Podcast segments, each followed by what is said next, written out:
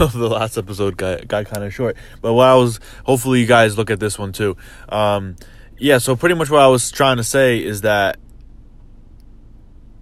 there are days that you don't get it right, or, you know, not necessarily mess up, but just say if you're trying to do something, you're at work or whatever the case may be, just things don't go right. So you need to learn, assess, figure shit out. Why is it not going right? What did you do wrong? Oh, and I already figured out a few things that I was doing wrong, especially when I was trying to deadlift and it just wasn't going right.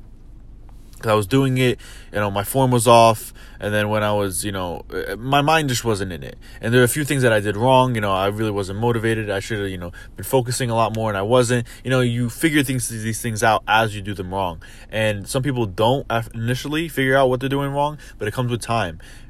You know, understand that you are doing it wrong is the first thing, you know, and then figure out why. You know, slowly, it takes some time to figure that, to be able to do that.